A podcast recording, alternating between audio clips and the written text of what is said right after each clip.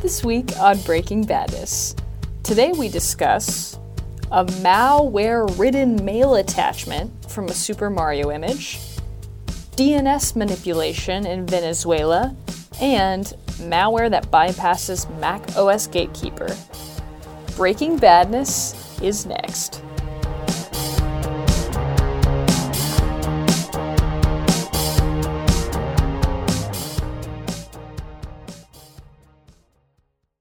Welcome to Breaking Badness, episode number two, recorded on February 15th, 2019, aka the day after Valentine's Day. Very That good. sounds very Day of mourning. Very sounds solemn. so It's day of how you just said that. My fingers are cut up from flower stems. A dozen black roses. a dozen black roses.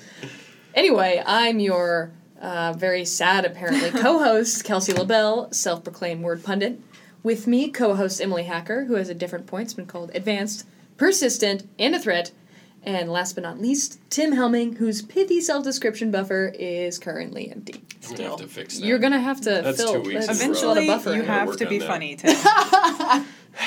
Don't put that yeah, much my mom pressure on says him, the Emily. same thing. So we have a lot going on this week. We saw this article come to fruition, and this is this is something scary that's happening in the world, but it's also just ripe for the picking when it comes to different puns that exist out there. So we had to go for it. Um, and the name of this topic is "Hey, it's a me, a malware," um, or also known as Super Malware Bros. Um, and this is referring to a mail attachment that actually builds a malware downloader from a Super Mario image. yes, it doesn't get much better than this, honestly. Um, if you're going to do steganography, it might as well be Super Mario, in my opinion. so, um, so what is steganography? It's an obfuscation method. Yeah. Okay. It's a way of hiding something sort of in plain sight. So, Mm. like one really simple example that you could do is uh, in a document, if you make the font white on a white page, you Mm. can't see it, but Mm-hmm. it's there. And so it's information that's encoded and it's not encrypted or anything like that, but it is not uh, obvious to the casual look. I see. Steganography. Yes, in this case, um, there was a you know a malicious email sent out, and it had an Excel uh, spreadsheet attachment that contained macros. So um, I found that interesting. I've seen a lot of word macros in phishing emails, and I know I have. Uh, Seen various companies actually block word macros entirely in their business, but Excel macros you can't block. I mean, finance Because then it won't them. really be Excel. It- More Yes. like fairly successful, but Then you're it's not just Excel. gra- it's graph paper at that point, basically. basically yeah. That would just be selfish. I I'm impressed, but Thank you. um, anyway, so it was an Excel macro, and when you enabled the macros, it downloaded the image of obviously the, the Mario image. He's wearing a, a nice Hawaiian shirt, and it's it's pretty interesting. So this was specifically targeting people within Italy. If the machine was not located in Italy, um, the the Excel would actually shut down. It would check first to make sure the machine was located in Italy, and if it wasn't, then Excel shut down before you, you had to enable macros or anything. Once you you know were in Italy and you did enable macros and you downloaded this uh, image, and it would download the malware. I guess is just the easiest way of saying that. It would download the malware, which was Ursnif. This was um, it's just an info stealer, so it can do a lot of things. It can capture screenshots. It can uh, you know Keylog. keylog and all that kind of stuff. So it's just you know run of the run of the mill malware. But it was pretty interesting. I guess that it was being delivered via this interesting steganography and um, Excel macros. And this is one of these things where the staging of this um, involved PowerShell, and it, we just see that over and over again. Uh, PowerShell is um, is an awesome utility, but man, it has so much. It is so, uh, um, to use your term from before, Kelsey, so ripe for abuse. Um, because the power that it has can be used for good or evil, and so uh, any conference you go to, you will see, you know, guaranteed at least one or two um, presentations where they will talk about evil uses of PowerShell and probably one or two where they'll talk about good uses of it as well. Yes, I wonder if that's what inspired the use of the Super Mario image from the blue shell from Oh, Super Mario Kart. Well, Those Shell- shells are of- never good in that game. They don't they don't like bring you prizes. They're not like the pearls of the Mario Kart kingdom. Geez, shells and pearls. We're going to talk about Bash next. It's, all- it sounds like we're, we're about to do some programming here. this one brings together a bunch of really classic elements where it starts with a phishing email, it's using a Microsoft document type, um, it's using PowerShell, and a little steganography in there, which I think part of that has got to be, at least I'm assuming part of the reason they're doing that is a lot of smart packet inspection firewalls and whatnot will detect different things that you're downloading, and a .png looks innocuous to it. So it's going to allow that download to go right by. Most firewalls aren't going to block that, so that helps the malware pull down um, the next the next stage. What can you do then as a user? Um, should you be scanning that particular image, or how do you, like you said, you can't disable macros on Excel. So what's like the realistic or practical approach that you can use as either a network defender or someone that's just not trying to be that person that has to do the walk of shame over to your security team? I think part of it depends on, you know, the phisher probably, unless they're a really sophisticated spear phisher, they're probably not going to have craft an email where it's a plausible Excel doc that came from, you know, that you're expecting. So you receive some of it is just good old phishing hygiene 101. Somebody sent me an Excel doc. Hmm, I'm not sure if they should have been doing that. And now it's telling me to enable macros. Okay, second red flag, like forget about it. Let's bail out of here. So um, User awareness is key in Yeah. a lot of these kind of phishing attacks. Yeah, the interesting thing about the steganography aspect is that the Mario image will still work as a Mario image. It's it's a little bit different from other kinds of obfuscated files where it will look like it's a certain file type just so that it can get past firewalls and Right. stuff like that, but it actually isn't that file type at all. In this case, it still is a PNG. Mm-hmm. It's just that it's been manipulated to contain this other data. Interesting. What so you mentioned Emily that this was targeting people that live or that the machines were in Italy. So what do you think that says about the particular threat actor or group and what their the purpose was? Why was it so targeted? Yeah, that's a good question. Um, I mean, there can be a lot of things at play there, depending on what kind of organizations. If this was targeting um, individuals or organizations, it could it could mean that there is some kind of espionage, perhaps that someone who is is not a fan of Italy might be trying to obtain information that could be valuable, maybe from, like I said, an espionage perspective, or it could be um, if it was certain organizations, like there are, like perhaps if this was only going to like oil and gas earlier in the year there was an Italian like oil and gas company that was targeted with malware and so it's it could be something like even that specific but in this case I, I haven't seen enough information yet about who was specifically targeted other than Italy which is kind of broad so it's it's Right. hard to draw a a concrete conclusion um, just from that amount of information, but it definitely is one piece in what will most likely be a larger puzzle to determining why uh, this threat actor was so specific in their targeting. Interesting. So considering that somebody was using an image of Mario for nefarious purposes, Blasphemy. Blasphemy. How does this? I mean, is this going to play a part in your hoodie rating? What are your hoodie ratings? Um, to give everybody a quick summary, if you missed last episode, well, basically we created this hoodie rating system. So out of ten hoodies, um, as our infosec Severity scale. severity, if you will, um, ten being just the world's on fire. It's all over. Somebody has used Mario Kart nefariously. That's a ten. In Yeah, my I think heart. the world is on fire. But anyway, we can talk about this particular piece of malware. So, what are your ratings for this particular article about the Mario malware, basically? So for me, it's the the steganography aspect is cool, and the fact that it's Mario is cool. Um, but the Excel macro piece is what stood out to me, just having done like corporate security in the past. I think that bumps it up a little bit from just being um, a lower like generic phishing e- email level of uh, hoodie rating. So I'm gonna give this like a five, maybe. I think we gave the regular phishing a four last week. This so- is the highest hoodie rating Yeah. all time. it's just that Excel those Excel macros like they they people will enable them and it's really imperative to train your users but you just it's hard for organizations to to have them you know blocked so it makes it a little more tricky. Absolutely. How about you, Tim?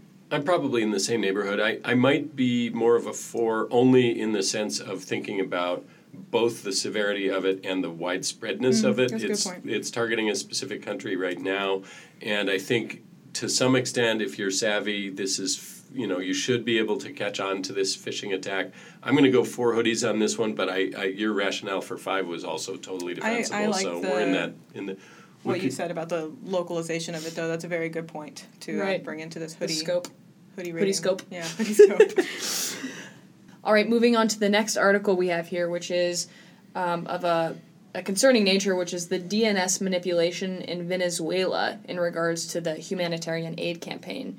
Um, and this was particularly interesting as a we have quite a bit of focus here, obviously, on DNS. So I'm curious to hear both of your outlooks on this particular attack, and maybe we can unravel what this looked like, uh, how this DNS was manipulated, basically. So, Tim, would you mind starting us off and giving a, a quick summary, perhaps, of this DNS manipulation? Sure, yeah, let me set the stage here. So, what happened was that there was a legitimate humanitarian aid site in Venezuela, um, which uh, was, you know, trying to do uh, good work. And somebody nefarious put up a lookalike domain uh, whose domain name was very similar to the legitimate one. But in this case, um, what's interesting is that instead of just hoping to draw traffic to their own isolated uh, domain, what actually happened was that DNS within Venezuela was manipulated so that people who had the correct domain name were actually being uh, diverted to the malicious one. And so that means that, that something was being manipulated inside DNS within the country of Venezuela. So it's uh, it's important to note that if you were outside of Venezuela, you would get the proper DNS record for the, the real humanitarian site and you would go to the legit site. So once again, this was something where the effect was just within the country. But Emily probably has a lot more detail on how it worked. Yeah, so um, technically, there's uh, a, a couple of ways this might work. Um, if you had access to the DNS servers within Venezuela, um, either you know if you are a hacker, if you will, someone who has hacked into these servers who does not have legitimate access, or if you do have legitimate access to these servers, um, you can manipulate the DNS records for that site to um, redirect it. Uh, I guess, and the reason I say that um, if you had legitimate access is because there has been, this is not the first time DNS tampering has actually occurred within Venezuela.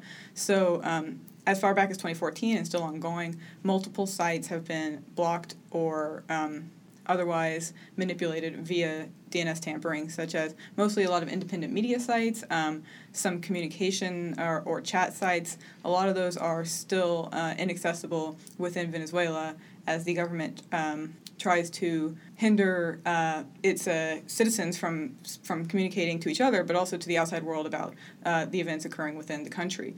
So um, it's, in my opinion, possible that uh, somebody with legitimate access to the to a um, potentially state-owned DNS server would have been able to change this um, and would not have required any like hacking in the traditional sense to get into that at all. Interesting. I did think it was curious, similar to the conversation we just had around Italy, the intent behind um, still having the domain resolve properly if you're outside of Venezuela.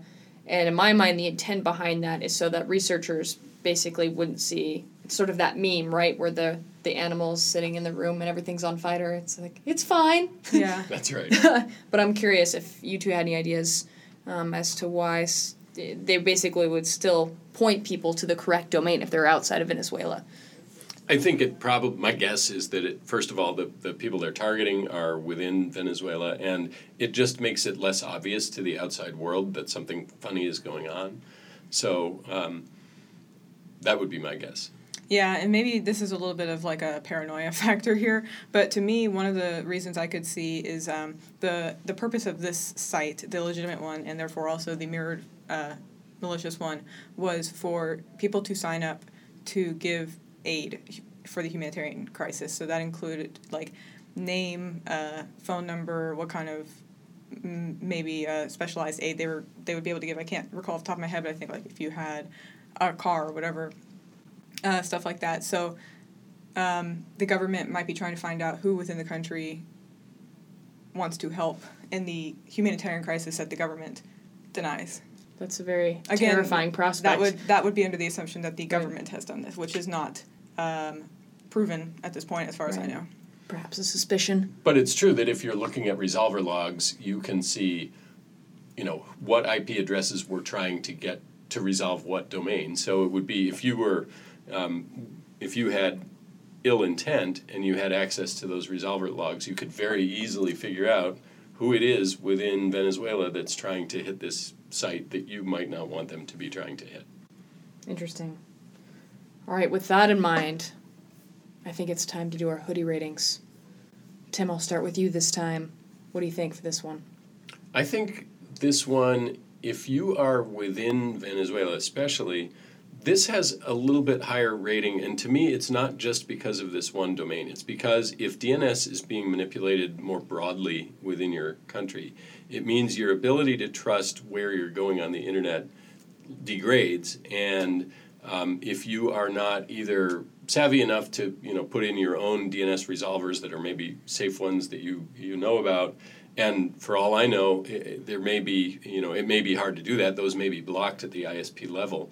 Um, then it means that control of information is becoming um, a little bit stronger, and so peop it requires a greater level of savvy on the part of um, internet users to be able to get to uh, the truth.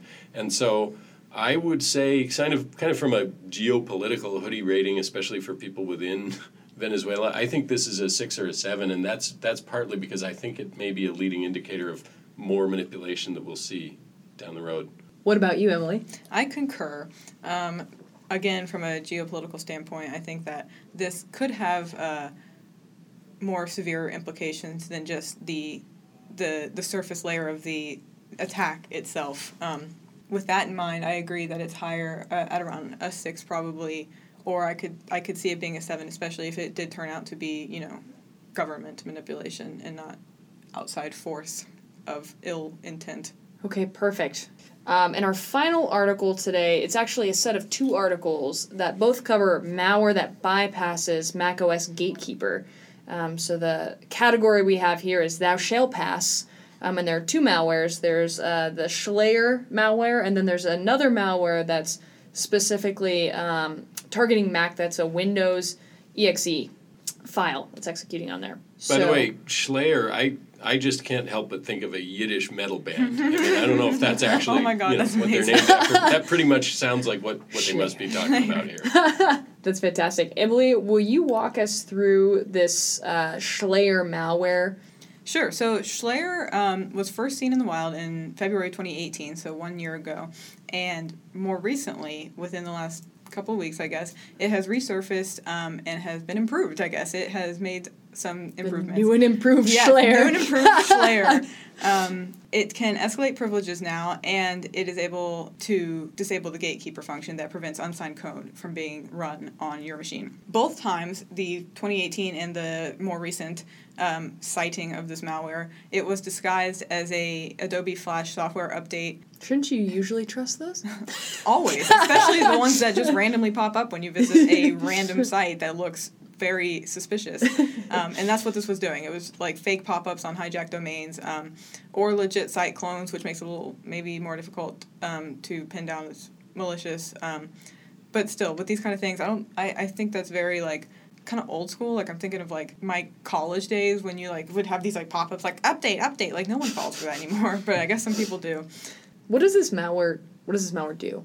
Yeah, so once it's on the machine, um, will collect system information such as the OS version, um, and it will download a second stage payload. Um, I, I think there are multiple different second stages at this point that it might be downloading, but it basically is just um, opening the door, if you will, for additional malware to be uh, downloaded onto your machine. That's a little terrifying. I feel like I'm going to say that word a lot on this podcast. Just becoming more and more paranoid every day. yeah, Um, welcome to my life. Just means we're learning. so there was, I mentioned there were two articles. There was a second article that talked about um, a Windows exe malware. And so I'm curious um, if Emily, if you could walk us through this malware and maybe also compare and contrast it a bit with the other malware that we just talked about there, Shlayer. Sure. So um, this, as you mentioned, it was a malicious Windows exe, and why that is noteworthy is that um, exe is normally a Windows only file type and will return an error if you try to run exe on a Mac. Um, this particular one bypasses the, the, gatekeeper, which prevents them from running, which is how it's able to run. Um, it, it, it bypasses the gatekeeper because the exe is actually kind of buried within um, the installer, and once it's executed, it will also launch the executable. And at the end of the day, you know, it'll download the malware. So this one is also collecting system information um, such as model name, uh, number of cores, memory, that kind of stuff, and also checking for um, a predetermined list of apps such as QuickTime, QuickTime iTunes, um, and others, and then sends all that information back to the C2. Um, mm Another interesting thing to note is that if you run this malware on a Windows machine, it errors out. It doesn't work. So huh. it's specifically targeting Macs. It's not just a malware that also runs on Mac. Interesting. Tim, do you have any thoughts on these uh, two sets of malware here we're discussing?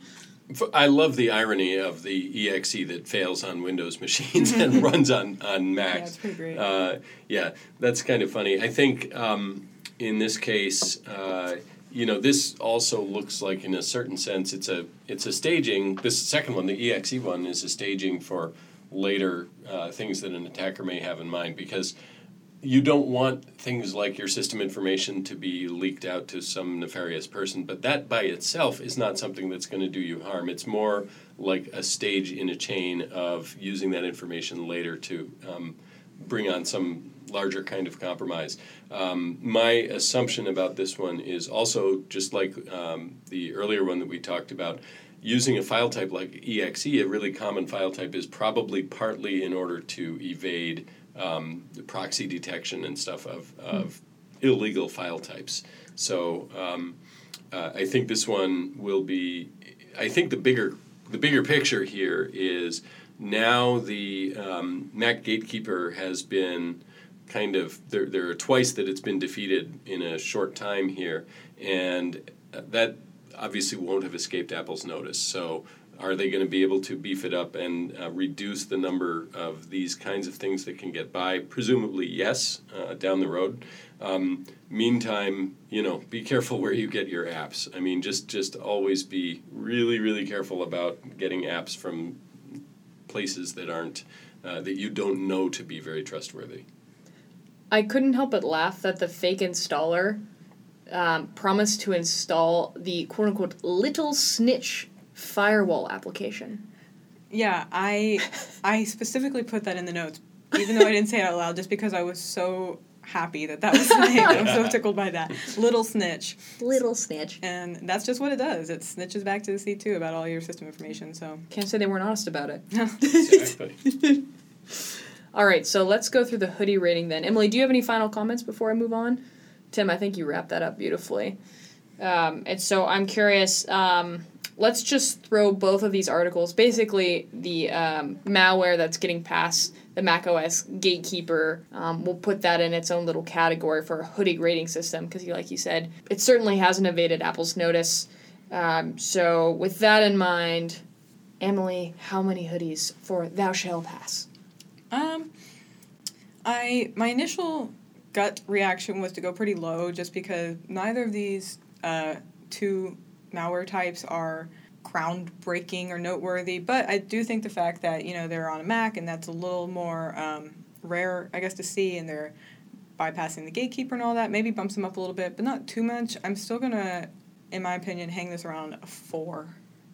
That was my number as well. I think um, partly because um, good user hygiene, uh, once again, is going to be pretty helpful in avoiding these kinds of things. Now, uh, obviously, there are a lot of users who don't, um, who aren't very safe about how they use their machines. So, I think um, this is probably kind of an evolving story, and it'll be worth looking over the next few weeks at whether we start to see more of a pattern of these kinds of uh, malwares that are able to get their way past that uh, gatekeeper process.